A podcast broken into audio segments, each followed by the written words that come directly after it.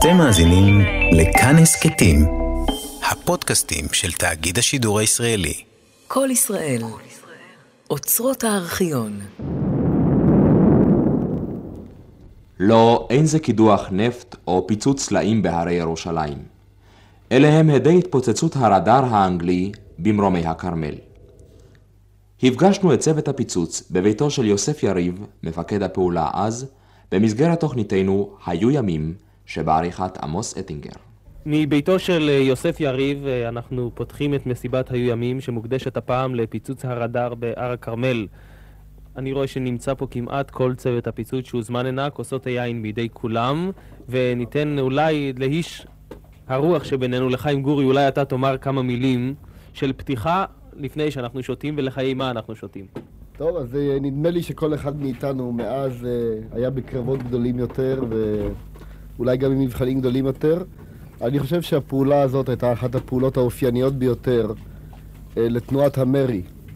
אותה תקופה של המאבק על ההעפלה, זמן בשלהי השלטון המנדטורי. ואני חושב שקם בארץ אה, דור שלם שאיננו יודע את התקופה הזאת. ואם כי כאמור נמחקו הדברים על ידי דברים גדולים יותר אולי, אנחנו נשתדל כולנו אה, להיות צעירים ב-15 שנה עכשיו, לחזור לאותו לילה גשום. שבו תקפנו את uh, האובייקט הזה שנקרא הרדאר, ואני מקווה שנצליח. והם הצליחו. הם חיו הערב את המבצע מתחילתו. מהתכנונים המוקדמים במטה, מהקריאות לאימונים שנשלחו לאנשי הכשרת גבד, שעל חבריה נמנה הלל ספקטור. הביאו אותנו ליגור, ושם התחילו לעשות עלינו כל מיני ניסיונות. החל בהורדת זקיפים וגמור בזחילה עם 30 קילו על הגב לקראת איזה הבאר של יגור בכרם שם. וזה בדרך כלל, האימונים היו מתחילים בלילות ירח, בזמן שאנחנו היינו זוחלים. על הבאר הזה היה יושב נחמיה, וברגע שהוא היה מגלה מישהו, היה זורק לו אבן, והוא היה צריך לחזור ולהתחיל מחדש. בעוד החבר'ה קוראים תחת לחץ האימונים, מבלי לדעת מה מחכה להם, יוצאת מרים לנדאו, היום הלפרין, לסיורים מוקדמים בשטח הרדאר. אגב, מרים שכונתה בפלמ"ח מרים הגבוהה, אמרה כי לפגישה זו הכריח אותה לבוא בנה הקטן, שאמר, אמא, אם בבית את לא מספרת לי מה עשית פעם, אז תספרי לי דרך הרדיו. במשך איזה חודשיים או שלושה חודשים עברנו, עבדנו בכל השטחים לחיפוש דרך לגישה ונסיגה. אנחנו הגענו עד לגדר, ולתוך המחנה כמובן לא חדרנו, כי היה בזה סיכון שנגלה את הפעולה כולה. עם מי את ציירת שם ואיך היו הסוואות הסיורים? הייתי עם תרנגול רפי גינזבורג, אני חושבת שמו היה. וגם לקחנו כמה פעמים ילדים איתנו כדי לחפות uh, על הפעולה שלנו ושיחשבו, כי הגענו עד לגדר ממש, וכמובן לו היינו ניגשים לבד, היו חושדים בנו. ובפנים מסיירים אנשי ההגנה מחיפה, כשממונה על הסיורים שמואל בן יעקב כסוף השיער. לא הייתה כל אפשרות לגשת לשם, אז השתמשתי באפשרות של אספקת המים שסיפקה לקמפים האלה, בצורה הזו, עם עוד מישהו, הלכנו ושפטטנו את כל הסביבה מה שהייתה. וכך, לאחר שקיבלה המפקדה את תיאור השטח, אפשר היה סוף סוף לגלות להלל ספקטור ולצוות הפיצוץ מדוע היו האימונים קשים כל כך. כשבאו ואמרו לנו שאנחנו הולכים לפוצץ את הרדאר, אז הכי מעניין, לא ידענו על מה מדברים בכלל. אמרו לנו זה משהו שמגלה אוניות, אז אמרנו, אבל איך נדע מה זה, אף אחד לא ידע בדיוק איך זה נראה. אז מישהו השיג איזו תמונה והראה לנו את האנטנה. אמרו לנו שכשניכנס לשטח, לאזור הזה, ונראה דבר כזה, אנטנה כזאת מסתובבת, נדע ששם הרדאר. שעת הפיצוץ נקבעת לשמונה. אה, כדי שיספיקו להגיע להצגה שנייה, מתלוצץ יאיר פינקל, היום איש משרד החקלאות. והקבלן היום, עמוס כוכבי מגבעתיים, מוסיף. אני בכלל רוצה להוסיף פרט אחד, שהפעולה כוונה ליום ראשון, אם אתם זוכרים. שאז uh, הייתה כוונה שהבריטים uh, יצאו ולא ישימו לב. באמת המחנה היה כמעט ריק.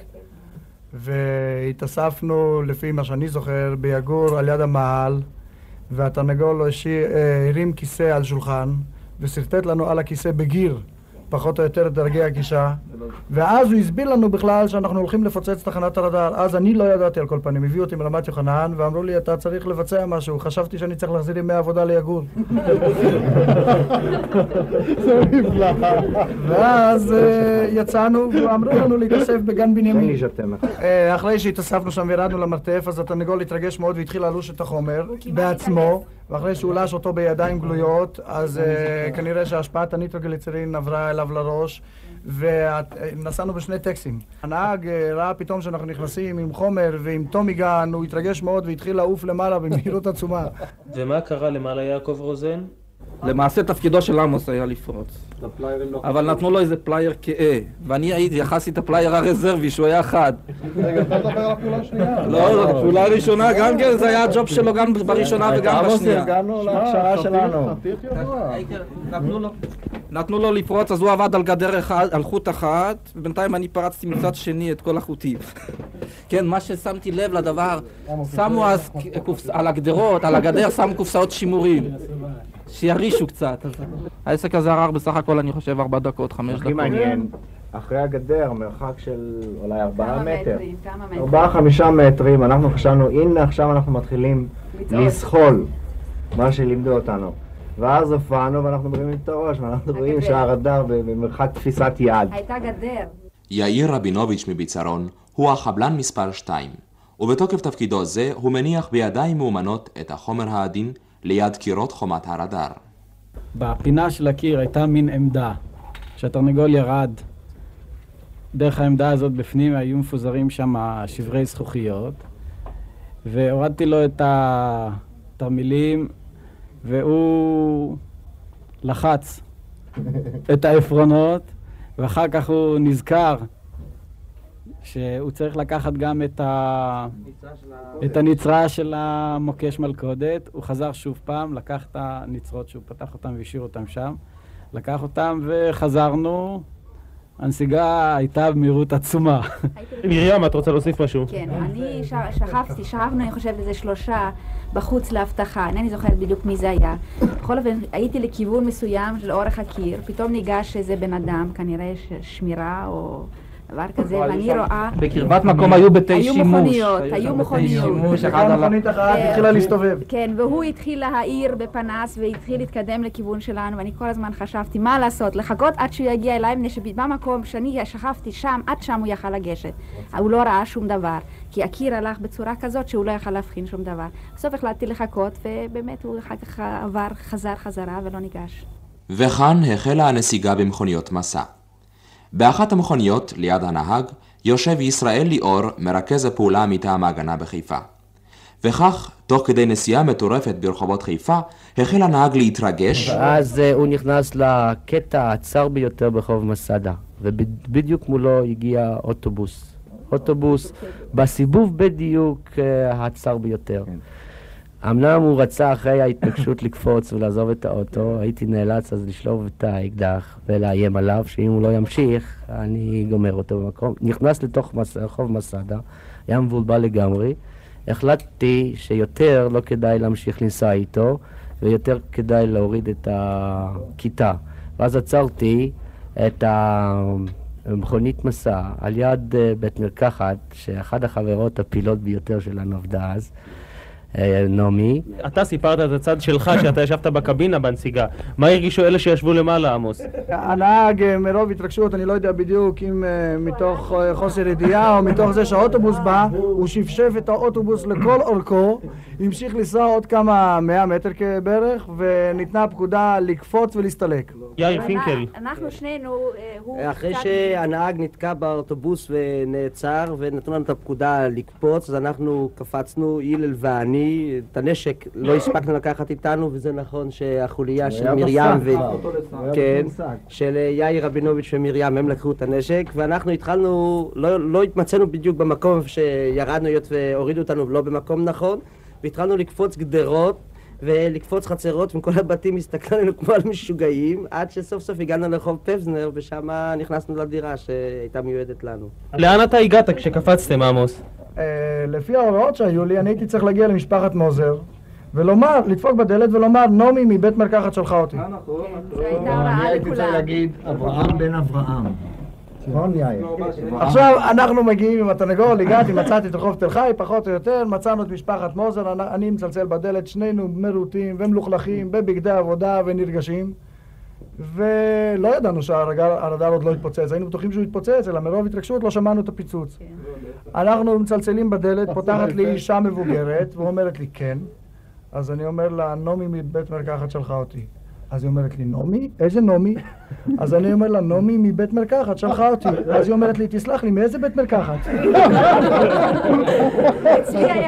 אז התרנגול התעצבן, דבר שלא היה רגיל אצלו כמעט, והוא אומר לה, את לא יודעת שנעמי שלחה אותנו מבית מרקחת. אז היא אומרת, תסלח לי, וברחה בסוף המסדרון מופיע בעלה. איש כזה קרח, ואומר לי, "אה, תסלח לי, אדוני, אנחנו לא מכירים את נעמי, לא מכירים אף אחד, והוא ככה קצת התרגש, ראה שפה העניינים לא כשרים כל כך, ורצה לסגור את הדלת. ברגע האחרון נפתחה הדלת מהמקלחת, ואיזה בחורצ'יק צעיר, צעיר צועק, היי, היי, רגע אחד, נעמי, נעמי, כן בסדר, תיכנסו. זה בסדר. מה היה אצלכם, יאיר? כשמרים עזבה אותי, נכנסתי לבית של היהודי הזה, אני לא זוכר את שמו, והלחי שלי הייתה כולה אדומה, ככה זב אדם, אני נכנס ליהודי, אני אומר לו, נעמי מבית מרקחת שלחה אותי. הוא מסתכל עליי, בא איזה יהודי. מלוכלך, בסיד, פצוע בדם, מספר לו מעשיות על נעמי, אומר, אני לא מכיר שום נעמי. אבל אני לצאת ככה לא יכול, וגם אני לא מכיר את חיפה. ובדיוק נכנסת הבחורה שהייתה צריכה לנו את בגדי, להביא את בגדי הפרנג'י, משאירה את בגדי הפרנג'י, אומרת שלום, והיהודי מסתכל עליי ועליה. אז אמרתי לו, אתה יודע מה, תן לי רק ללחוץ את ה- לרחוץ את הלחי פה אצלך במקלחת, ונסתדר. הוא ככה הבין שפה העניין חשוב, אז הוא אומר לי, בסדר, בסדר, תשאר. כמו שאנחנו מדברים, נכנסת הבת שלו, איזה, אני חושב, הייתה בפעולה של אה, תנועת נוער, ואומרת, אה, זה אתה הבחור, אבא, שכחתי להגיד לך. אני מוכרח לציין שהמשפחה שלי הייתה בסדר גמור. נו, אז הם... אה, אתה גרת אצל נעמי, אה? הם קיבלו אותי, הם קיבלו אותי בכל הכבוד, והיה אז פברואר קר מאוד. אני זוכר שהם נתנו לי את הפרן הכי טובה שלהם, שכנראה הייתה קצת קצרה, ואו שהייתי מכסה את הראש, אז הרגליים היה קר. בקיצור, קמתי בבוקר, ואני מסתכל למקום מהבית הזה, ראו ככה יפה את הצלע של סטלה מאריס. אני רואה, הכל עומד כמו. שהיה, ושום דבר. בערך ב-11 בא התרנגול וסיפר לי את כל המעשייה היפה. מה קרה? מה הייתה המעשייה היפה? מדוע נשאר הרדאר על מקומו? מה כאן קרה? מדיניות הראייה של ההגנה הייתה לחבל ולא לפגוע בנפש. אז הודיעו, טלפנו למעלה לרדאר והודיעו להם שיפנו את הרדאר כי בעוד שתי דקות, שלוש דקות הרדאר יעלה באוויר. אבל העפרונות השהייה שלנו, ההשעיה שלנו, היו הם אה, לא כל כך מדויקים והיה שם איזה חבלן אמיץ, הוא הצליח לפרק את, ה... את החומר נפש. כן. וזה עורר איזה הד בפלמ"ח העניין הזה, חיים? אני- אני על כל פנים, אה, בפעולה הזאת לא השתתפתי, השתתפתי בפעולה השנייה, אבל אה, עד כמה שידוע לי, אה, אני לא יודע אם זה היה סרג'נט, נדמה לי זה היה קצין, חבלן, שפירק את העפרונות, והעיפרון הראשון שהוא שלף, היו שני מטענים, נכון? או של- מה- שני תרמילים, אה, פוצץ דקה לאחר מכן, זאת אומרת, הוא הקדים ממש דקה. ואז אה, יצחק שדה, אה, האגדה מספרת, או שזו עובדה, זוהי עובדה, ובכן עכשיו אה, נראה לי שזו עובדה, שלח הודעה למפקד הכרמל המערבי, ואמר לו ש... לא יודע, מכתב. מכתב, הבריטי. שכל ה... תמסור את רגשי כבודי לקצין או לחייל העמית שפירק את המוקשים, פירק את המטען, אבל אם הרדאר ימשיך לשמש בתפקיד המתועב של אה, רדיפת מעפילים, נאלץ לפוצץ אותו ללא אזהרה מוקדמת. ואכן הרדאר ממשיך לשמש בתפקידו המתועב, וההחלטה על ניסיון פיצוץ מחודש שוב עלתה. השמירה סביב הרדאר הוכפלה והוגברה, ועשרות זרקורים חדשים הציפו כבאור יום את השטח. אך גם עובדה זו לא מנעה מהפיקוד העליון לחשוב על תכנון חדש של הפיצוץ, ולשם כך הזמינו את יוסף יריב שיפקד על הפעולה החדשה. ואז הוחלט, בערך חודש אחרי הפעולה הראשונה, הוחלט לתקוף שנית, כפי שיצחק שדה הבטיח פה, ג'ורי סיפר, אה, אבל הפעם בשיטה אחרת, בכוח. ואז במקום אה, חוליה שיצאה בפעולה הראשונה, נדמה לי שהייתם שישה, לא? שבעה. שבעה. מרים שבעה. כולל מרים שבעה, אז בפעולה השנייה היינו 22 איש. אה, היה משהו דחוף מפני שעמדו, התקרבה לחופי הארץ, לחופי הארץ אוניית מעפילים. והייתה הערכה במטה הפלמ"ח שהאונייה הזאת תיתפס, כמו שכל האוניות באותה תקופה שנתפסו על ידי הבריטים, ורצו להכין פעולת תגובה מיידית לתפיסת הספינה, ולכן התאריך היה די דחוס. אה, ואני קיבלתי הודעה להופיע מיד ביגור, הורכבה מחלקה שגם היא לא הייתה כל כך רגילה בימים ההם. כל 22, 22 המשתתפים היו מפקדי כיתות. אם אני לא טועה, כולם. שוב פועלת מכונת התכנון בדרך האופיינית של אותה תקופה. יוסף יריב מוצא עצמו מסייר בשטח. ישראל ליאור, איש חיפה, דואג לתחבורה. ושמואל בן יעקב דואג להשיג חדר אצל ידידו ריבנר על הכרמל. מראה החדר ובעליו, בו התאסף הצוות השני לקראת הפיצוץ, נחרט כנראה עמוק בזיכרונו של חיים ג'ורי. חדר של ארבע על ארבע נדחסו בו בצורה סרדינית למדי. שישה על שלושה. שישה על שלושה, כל החבר'ה, ויוסקה מס- ארבע אה, כן. יוסקה אז מסר את המשימה. רגע אחד, אתה זוכר איך נראה בעל הדירה, איך הוא אני התייחס זוכר אליכם? היה- זו הייתה דירה של אדם... נכון, ברט שחור, ברד שחור ככה על. הצד, כמו מהמקי, אמרנו שהוא מהמקי. והוא יצא להבטיח, הוא היה זקן, הוא היה בן 26 נדמה לי אז. הוא יצא להבטיח, הוא היה זקן, אנחנו היינו בני 21 כולנו. מה שזכור לי רק שהוא היה, שכל הדירה הזאת עשתה רושם שהייתה מוכנה לארח במקום אה, 22 בחורים כאלה איזה חוג לספרות או למוזיקה, כאילו שם ארון ספרים ותמונות, ככה דירה חיפאית אה, נעימה. ואני זוכר שיוסקה מסר בקיצור מוחלט, אני חושב בחמש-שש מילים, לא יותר, את המשימה. אולי יוסקה, חמש-שש מילים, מה ואמר מסרת? שהסיסמה היא וני וידי ויצ'י. באתי, ראיתי, ניצחתי, וזה זכור לי כמו אתמול, כן? פרט פרט קטן אז. כן, שמואל. אני זוכר פרט קטן אז שיוסקי מסר את המשימה, כן, אז הוא לא מסר את דרך הנסיגה. אם זה היה ככה, אז היינו עד היום שם.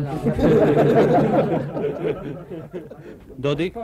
לי זכור שבלילה הראשון, בלילה הראשון הביאו את הטומיגנים ושכחו להביא את, החגורות ואז הביאו חבל מהר וחתכנו חתיכות חבל וקשרנו את קשרנו. הטומיגנים בחבל ורק בלילה השני, אחרי שבלילה הראשון לא ביצענו, בלילה השני כבר דאגו להביא חגורות טובות ואז הביאו גם תוספת נשק בחבית, מה, אמ- מה שיאנקלה אמר ואז קיבלנו עוד איזה נשק, מפני שנדמה לי בלילה הראשון היו לנו חלק רובים כן, עמוס. בערב הראשון שאנחנו יצאנו והגענו עד לרדאר, אז א', הייתה עוד סיסמה. הסיסמה הייתה הארץ שלנו. זה היה למחרת קצינים. רגע אחד. אחר כך, כשהגענו למקום, התחילה, אה, השמיים התחילו להתבהר, ויוסקי החליט משום מה שיותר מדי בהיר ויותר מדי מסוכן, אנחנו נדחה את זה ללילה אחד. השארנו את התרמילים מתחת לאיזשהו עץ, שיח, והתחלנו לסגת. כך החלה הנסיגה המפרכת. ואדי רדף ואדי והר רדף הר. החבר'ה פשוט נפלו מהרגליים, אבל הם היו בפלמ"ח, ולא היה נעים ליפול ככה סתם באמצע הדרך. פשוט פחדו מה יגידו בבית. ורק בדרך חזרה נזכר חיים גורי דווקא במשהו שקרה בדרך לשם. הסביבה הייתה עוינת. מלבד אה, קמפים בריטים, זו הייתה פקידות בריטית גבוהה, פקידות ערבית. ויצא אה, אחד עם פיג'מה, כנראה רצה משהו... אה. היה זקוק ככה לראות אה, את, הלילה, פתאום הוא ראה דמויות אה, עם נשק, והוא ממש נעלם, זה היה איזה מין היעלמות כזאת, אבל אנחנו פחדנו מתקדימים שכבר היו בפעולות של הפלמ"ח, שפה יהיה משהו, לכן הקבוצת פקודות הייתה קצרה ביותר. אני לא משוכנע אם זה היה גם כן שיקול לא לבצע, עד כמה לי השיקול היה הירח והשעה המאוחרת. מכל מקום הגבר עם הפיג'מה התנדף מיד, זה מה שאני זוכר. אני כן, רוצה. פה, אה, ובכן, אה, יש פה פרט אחד שכולם שכחו, הלילה הראשון עשה את הלילה השני למעשה. זה היה הסיור המכין ללילה השני. אנחנו הלכנו בדרך לא דרך, חתכנו גדרות של אזרחים שלווים וחצי שלווים, עד שהגענו ממש לפנות בוקר לסביבות הרדאר וראינו רדאר. אה, פה העניין היה מאורגן בצורה גרועה, מפני שנאלצנו לסגת עם הנשק עד יגור. אה, ראיתי שהשעה היא כזאת שאנחנו במקרה הכי טוב נצא עם בוקר מהרדאר ולא היה שום סיכוי לצאת משם. לדעתי על כל פנים, אה, זה היה סיכון בהחלט מיותר. ואז במקום אה, כינסתי את מפקדי הכיתות, עמדנו וראינו את כל הסביבה, מפקד כיתה אחד אחרי השני ניגשו וסיירנו, זאת אומרת, הצצנו מה קורה, כך שלמעשה היינו מוכנים בהחלט לקראת הלילה השליש, השני. את החומר נפץ החבאנו בין שיחים בתוך הוואדי למטה, מתוך כוונה ברורה לחזור למחרת. הגענו ליגור אחרי שאספנו את הנשק בחמש או בארבע וחצי לפנות ערב. ואז שם חיכתה לנו הפקודה לצאת באותו לילה עוד פעם ולתקוף בכל מחיר, מפני שזה היה קשור בשיקולים מדיניים, ככה נדמה לי, היה נוסח. זה היה קשור בשיקולים אה, עליונים של הפיקוד העליון, אפילו פ"ה כן. עין, אני זוכר את ה... אה, ובכן, אה, השוני בלילה הזה, אה, מה- מהלילה הקודם היה שפה היה צריך לתקוף בכל מחיר. ואני לא יודע אם אנשים רבים בחיים שלהם תקפו בכל מחיר, אבל המחיר היה ברור לגמרי. היינו בדיוק 22 וזה היה המחיר. ככה ש... ככה שפה אני הייתי די נבוך, אה, אמנם קיבלנו את זה בחיוך של גיבורים, הייתי די נבוך, אה, לא הבנתי בדיוק, ואני חושב שגם נחום שריג, שהיה מפקד הגדוד, אה, ונחמיה שן, שהיה מפקד הפלוגה שלנו, שנתנו, משום מה, נדמה לי שנחמיה חולה באותם הימים, אז נחום נתן את הפקודה, גם הוא בדיוק לא ידע למה הכוונה בכל מחיר. אבל, אה, וככה, לא דיברנו על זה, ושנינו היינו קצת אה, לא מודאגים, אבל מרוכזים ככה. בחיפה הוא לקח אותי הצידה, וכשכל האנשים נערכו, ואמר לי, תשמע, בוא נסכם בינינו למה הכוונה בכל מחיר, ואני די ככה הייתי מבסוט מהסיכום. זאת אומרת שהיה ברור לנו, ובכן, הסיכום היה כזה, אם אה, נתקלים באש בגדר הראשונה, לסגת. אם נתקלים באש בגדר השנייה, אז אה, בהתאם לשיקולי. לראות את מצב העניינים שם, אם זה זקיף, שניים, שלושה, ואפשר להסתער בכוח, ועוד להספיק לסגת, בלי אזעקה גדולה של הכוחות מסביב, לבצע. על כל פנים לשיקולי. בגדר השלישית, אם תהיה התקלות, לפרוץ בכוח ובכל מחיר. אז זה בכל אופן היה קצת יותר ברור. אה, זה היה בחיפה למטה, בסביבות הטכניון. נסו לתאר את המצב. איך זה שאתה אכול אכזבה מכישלון הפיצוץ, מקלל את הנסיגה האיומה, עייף ומוכן לתת הכל בשביל רגע של שינה, ובאים ואומרים לך, ג'ורי, למחרת שוב יוצאים. אני זוכר שכל אדם השתגע לצאת לפעולה. היו פעולות שאלה שלא נבחרו לצאת הם היו ממש אומללים. אתה הענשת אותי פעם לחודש. כן, זה היה ממש. לפעולות. אה? אתה פעם הענשת אותי לחודש לא לצאת לפעולה, סחבתי מכונית. נכון. ואיך אתה הרגשת, עמוס, אחרי לילה כזה לצאת שוב פעם לפעולה? אני ישבתי ואמרו לי, תשמור על הנשק. מהערב הראשון כשהשאירו את הנשק, אמרו לי, תשב ותשגיח. אני ועוד אחד, אני לא זוכר מי זה היה בדיוק. מי זה היה? עוד אחד. ישבנו הרוגים, לא היה לנו כוח להשגיח, היה שם איזה רועה ערבי עם כמה פרות, והחלטנו בינינו שאנחנו נעשה את זה במשמרות, אחד ינמנם ואחד ישגיח. אז uh, היום מותר לגלות את האמת, היו כמה פעמים שהתעוררנו שנינו יחד.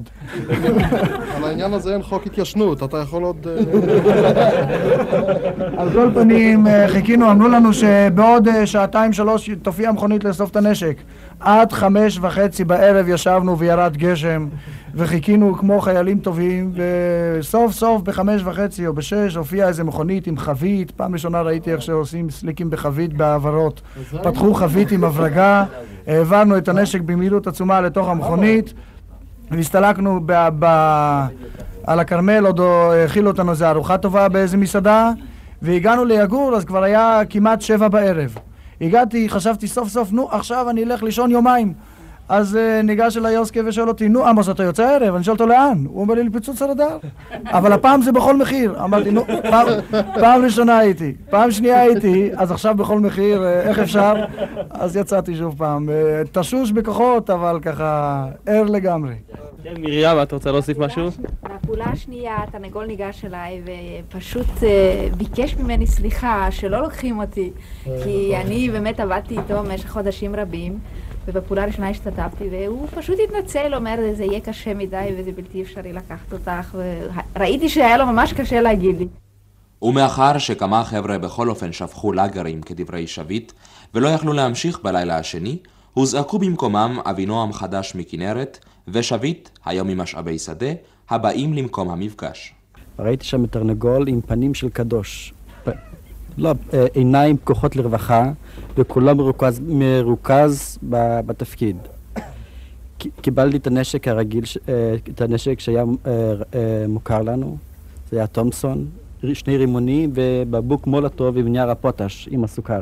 אני זוכר גם את ג'ורי באותו ערב שהייתי תחת פיקודו בחוליה. זוכר אותו כותב מכתב או רשימה, על כל פנים, אחרי הרדאר. או כמה שבועות אחרי זה אני זוכר איזה חרוז שכתב, נערים היינו רע, את פיצוץ הלל קורע וזרקור משוטט חרדות. זה בסדר? אז שמע, אם ככה אני חייב לך באמת את ה... כן. את הפרט הזה, אני לא זוכר את זה. אמנם היו כותבים צוואות, אבל אז אני לא חושב שמישהו מתכונן למות בו. הלל מזכיר לי עכשיו שמילת הקוד, או נאמר מילת ה... איך זה נקרא היום? הסיסמה, כן, אה, שונתה בלילה השני, אבל אני לא זוכר את זה. אני זוכר שבלילה הראשון היה בני וידיביצ'י. מה זה בלילה השני? הארץ שלנו. הארץ שלנו זה היה. ואבינועם חדש? אני נקראתי מרמת יוחנן. הייתי שם עוד, אה, לא כמו שיוסקי אמר, שכולם ישתפו, זה היו עם כאפים, אני עוד הייתי טוראי. את החומר למקום המפגש בכרמל מעלה על גופה אסתר כאבני, היום אסתר כקנטור, אם לשלושה ילדים במעגן מיכאל. הסבירו לי שרצוי uh, שאני לא אתיישב באוטובוס, משהו, או שהחומר יתפרק או שאני אתפרק. ומשום מה, קהל הנוסעים דווקא היה מאוד עדיף כלפיי, וכולם הציעו לי לשבת. אולי, אולי הרגישו שלא נוח לי איכשהו. שוב חוזרים לחדרו של ריבנר, האיש עם כובע הברט. ושוב באים אל הגדר, מתוחי עצבים, אך שקטים וזהירים. שוב עומד הברשה, היום חקלאי בניר בנים, עם המספריים, ושוב חותך את התיל הדוקרני, עמוס כוכבי. וכשהגענו לגדר הראשונה, ההוראה שלי הייתה על כל פנים להסתובב לאחור ולאותת בפנס כמה נצנוצים. קצינים. אחר כך אה, הכוח התקדם ועבר לגדר הראשונה, התקדמנו לגדר השנייה, הזהירו אותנו גם על פעמוני אזעקה ועל מוקשים מתפוצצים מהירים ועל כל מיני כאלה. אה, נזהרנו לחתוך באמת רק את חוטי התיל ולא את, אה, לא את החוטים, חוטי חשמל וחוטים חשודים. ואחרי הגדר הראשונה אני מבין שהתקרבתם לגדר השנייה, הלל. אני זוכר שחתכנו את הגדר השנייה, ואז אחרי הגדר השלישית, הזקיפים התחילו להתרוצץ. שני הזקיפים התחילו להתרוצץ אה, יותר מדי קרוב והתחילו להעיר עם הפנסים. דודיק, אתה רצית להוסיף משהו? אני רציתי להוסיף אה, קודם כל יוסקי ערך את הכוח, והכוח היה מאורגן כך שהיה אבטחה משמאל, אבטחה מימין. הייתה יחידה פורצת, הייתה יחידת חבלנים, ואני הייתי בחוליה שמחפה על החבלנים. נוסף לזה, הייתה אה, חוליה של שניים, עד כמה שאני זוכר, שהיו צריכים לנתק את החשמל על יד העמוד לא, לא, חשמל גבוה. לא של שניים, רק שטולץ. שטולץ. מהגדר השנייה לגדר השלישית, שהיא הייתה קרובה ביותר לרדאר, היה מדרון, לא היו בו שיחים, זה היה שטח נקי ומואר מאוד. כן. ואני יצאתי עם הברשה, והיינו צריכים לגשת לחתוך את הגדר הזו. והסתובבו שם זקיפים, ופשוט לא ידענו איך להתקדם. במרחק של 15 מטר מאיתנו עם פנסים. התקדמנו ישר מול עיניהם הגלויות. אז uh, זחלנו, אני זוכר, זאת הייתה זחילה של סיכום כל לימוד הזחילות שלמדתי בפלמ"ח. זה היה בדיוק שעה וחצי. כן, הלל? ברגע שהם גמרו את ה... לחתוך את הגדר השנייה, ואז הזקיפים התחילו להתנעע, והיה נדמה לנו שהם רואים אותנו, כי התחילו להעיר, ואנחנו באמת היינו גלויים, ואין כל סיבה שהם לא ראו אותנו. ואז אני, כמו שלימדו אותנו, הפסקתי לנשום ולחשתי לך להמשיך, ליוסקה להמשיך או לא. ואז יוסקה אמר, תמשיכו. ואז אמרתי לכם להמשיך הלאה. ואז התחילה הזחילה המפורסמת. עד שהגענו, ואז זה לקח... אה, שעה וחצי, עשרה מטר. עד שהגענו לגדר. כשהגענו לגדר, התחילו לחתוך. והחתיכה התחילה, החיתוך התחיל אה, בצורה שקטה מאוד, ובאמת לא שמעו, למרות שהזקיפים הסתובבו מצד שני. על כל פנים, אני מוכן לספר את זה. וזה נמשך, אני מוכן לספר את זה. עד שתרנגול הופיע. כן, עמוס. הירידה הזאת, אני זכרתי אותה לאט לאט, כי זה היה השיקול היחידי שלי, שאם אני אזוז ממש סנטימטרים סנטימטרים, הם לא ירגישו בתנועה. וכנראה שהצלחנו בזה. אה, הגענו עד הגדר הפנימית, לפני הגדר היה שביל של מכוניות כזו, כזה, מלא בוץ, שכבנו בתוך השבילים, אבל עכשיו אני התכסינו בבוץ טוב, והתחלנו לחתוך את הגדר הפנימית. יאיר? כשהגעתי בסוף, שנתנו לנו את ההוראה להיכנס, לחדור לתוך ה... דרך הפרצה שעמוס עשה, הגעתי לפרצה, אז חשבתי, אלוהים אדירים, במשך שלוש שעות הוא עשה חור כזה קטן שבקושי נכנסתי עם התרמיל, עם התרמיל חומר נפץ. כן, יעקב. אני למעשה חדרתי ראשון, אני למעשה חיפיתי את שני החבלנים על יד הרדאר, זה היה תפקידי, אז אני חדרתי ראשון דרך הפרצה הקטנה. אז שאלתי את מפקד הפורצים, זה היה הלל, שאלתי אותו, תגיד לי, למה חתכתם חור כזה קטן? אחרי 20 שניות החומר הרי צריך להתפוצץ, נתפוצץ איתו. אז עד כמה שזכור לי, הוא הראה לי איזה חוט אזעקה. ברגע שאני רוצה לזוז, אני שומע הליכה של זקיפים. נצמדנו טוב לחומה, והם למעשה הגיעו כמעט עד אלינו, יכולתי רק להושיט את היד, להוריד מאחד מהם את הכובע. ונעמדו, חזרו חזרה, ואז הלכתי בעקבותם, ותרנגול ויאיר הלכו אחריי, ואז יאיר העלה את תרנגול על החומה מצד מערב, שהיא הייתה חומה מוארת. ואז קופצים יאיר והתרנגול שוב אל בין חומות הרדאר, כגנבים החוזרים אל מקום הפשע. כאן מוכרת להם כבר כמעט כל אבן, אך הפעם החלטתם היא לא להשאיר את האבנים המוכרות האלה במקומם, נאנח יאיר כשהוא מגיש את החומר לתרנגול. התרנגול עלה למעלה ואמר לי שתשמע את הדפיקה של הפיקה, תתחיל לספור, כי הפתיל שלנו הוא 40 שניות. 20 שניות, 30. 40 30, 30, גם אני חושב 30. היה 40 שניות, אני זוכר. תתחיל לספור, וכשאני אקפוץ למטה, תגיד לי כמה ספרת. הגשתי לו את התרמילים, הוא פתח את הפיקות, והתכנון היה אה, לשלשל את התרמיל בחבל. מלמעלה, נכון? הוא שלשל את התרמיל הראשון בחבל, אני צועק לו, תרנגול, אני כבר סופר 25. אז את השני, הוא הדליק, זרק למטה, קפצנו, יעקב היה מאחרינו, אני רואה שהוא הראשון, נכנס בפרצה. מה, הם כמו ארבעים הסתובבו אחריו, על יד הגדר, לא וכמו שהתרוממתי עם הפרצה, שמעתי פיצוץ עצום והפיל אותי לארץ במטר של אבנים. שמעתי את ההתפוצצויות, את, ה... את שתי הנקישות האלו, אז אני זוכר שאני כבר קמתי וצעקתי לכולם בקול רם, בלי להתחשב בשום זקיפים, לשכב כולם ולהוריד את הראשים. אבל כל העניין הזה התרחש תוך שניות, מהרגע הזה עד הפיצוץ, ואני זוכר שתרנגול בא ממש בריצה ועם ההדף עף עליי ועל עוד מישהו שם. ושום תגובה, מה הייתה התגובה במחנה הבריטי באותו זמן? במחנה הבריטי ברגעים הראשונים הייתה תדהמה מוחלטת. שמעתי התפוצצות שהעיפה אותי, והתחיל לרדת עליי ברד אבנים, וידענו שאנחנו צריכים לסגת, ולא יכולנו לסגת. זאת אומרת, אני בכל אופן לא יכולתי, ואחר כך התברר שגם הם לא יכלו. מההתפוצצות, אה, פיק ברכיים, לא יכולנו פשוט להתרומם.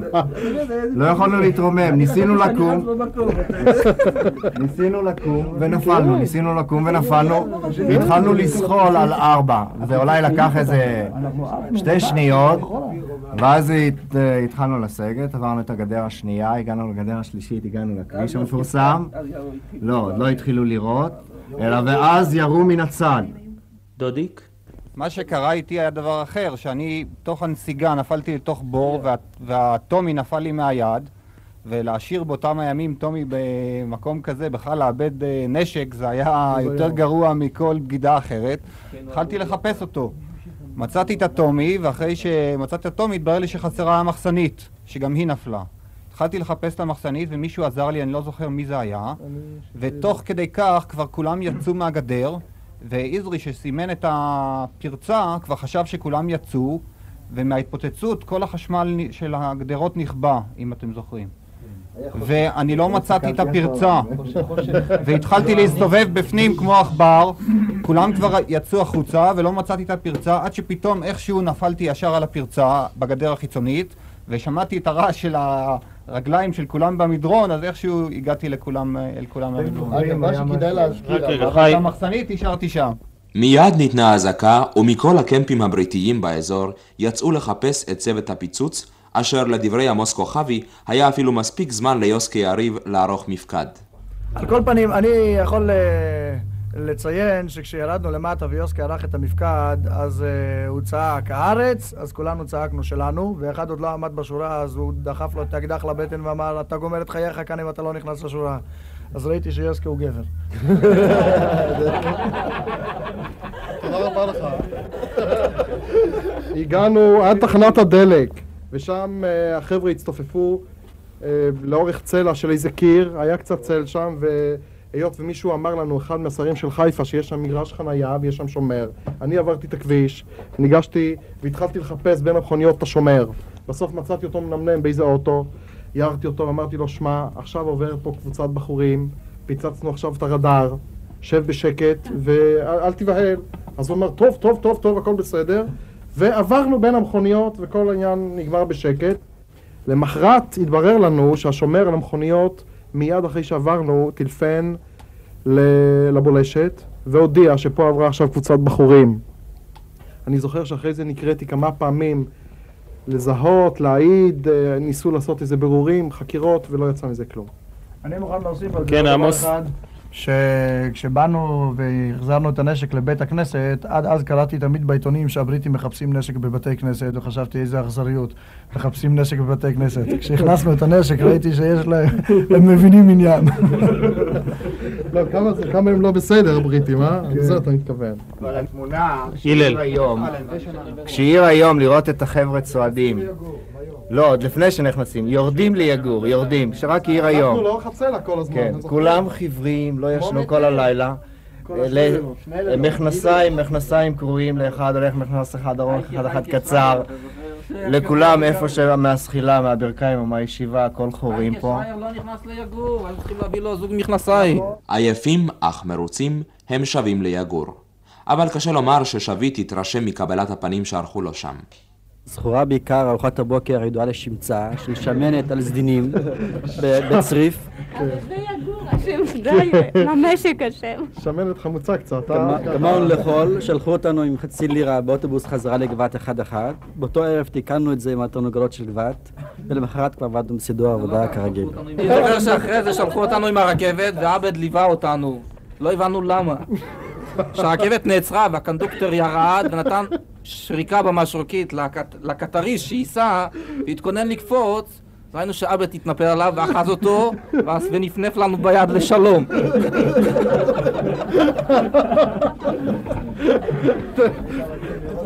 כן, אבינועם, אתה זוכר את החזרה? עלינו חזרה לחרייבה נדמה לי. ואני זוכר שג'ורי אז חיבר איזשהו שיר. תמיד הגיבו החרוזים של חיים גורי על המצב. אך יוסף יריב יצא לבדוק תגובה אחרת, תגובתו של הרחוב. ביום אחרי הפיצוץ, כן, יוסקי? אה, נסענו לחיפה, אני חושב שהזדמנו שם עם נחום, והסתובבנו ככה בין... אה, בשוק, בשוק הערבי, לשמוע מה קורה שם. הערבים החליטו שפה עפה פצצת אטום קטנה. וזה היה פעם ראשונה שהפלמ"ח השתמש בפצצות, בפצצות אטום. זה כנראה עשה להם רושם עצום, אני זוכר את זה, זה ממש נפוץ שם בין כולם. ומה ההד שהיה יותר מאוחר, ג'ורי? חשבו שאולי ישתמשו בחתולים, בכלבים, נושאי חומר ודבר כזה. לא הניחו שאנשים יכולים לחדור בשקט עד ה... זאת אומרת, מבחינת פעולה, נדמה לי זו הייתה הפעולה הקלאסית של, של חדירה בשקט. אה, אחר כך שמעתי איזה שמועה, אה, נמצא כאן יוסקי, אולי יכול לאשר אותה, שמפקד הרדאר, הבריטי, הבריטי או מפקד הכרמל, אמר שהוא מוכן להתחייב ב gentleman agreement, כן, ב, אה, שהוא רוצה בכל מחיר להיפגש עם מפקד הפעולה הזאת במקום ניטרלי. אפשר? אני יכול להגיע ללונדון עכשיו, אני לא מוכן. אחת התגובות לפיצוץ הרדאר נשארה גם בשיר שכתב גורי, שהוא עצמו הספיק כבר לשכוח אותו. שתי ניוטן ביד נצע, חוליית הנערים, או חוליית הבחורים, לו מדרך זו גם לא נחזורה, עלונה בצורים. בית ראשון, בלילות, בלילות תחושי ארץ, רעש, רעם אש וריח דם, אך מתוך uh, עמל ימים ומרד ישתחרר העם. משהו מהניבוא הזה בערך. מה זה? כל הנוער מתחנך, זה היום אומר לי בערב. ונדמה לי שהמנגינה הייתה...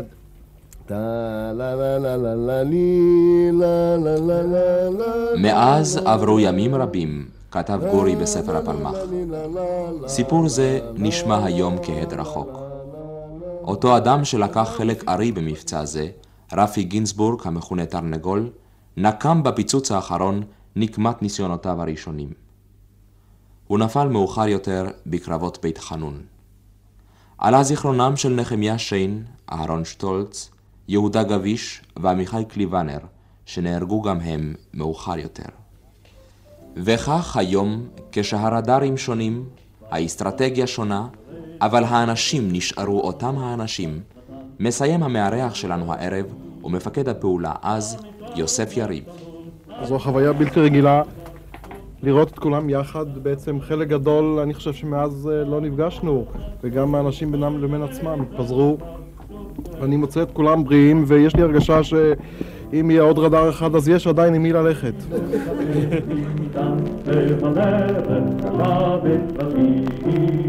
עוד שלישה קילומטר ידבר דינמיט. האזנתם לתוכניתנו "היו ימים", שהוקדשה לצוות פיצוץ הרדאר. התוכנית נערכה בידי עמוס אטינגר והוגשה על ידי משה תימור. ארץ נביט במוקד ובדלת ובפיר כי אובייקט לא אבד יינשא באוויר את חבלן את החומר ימיר כי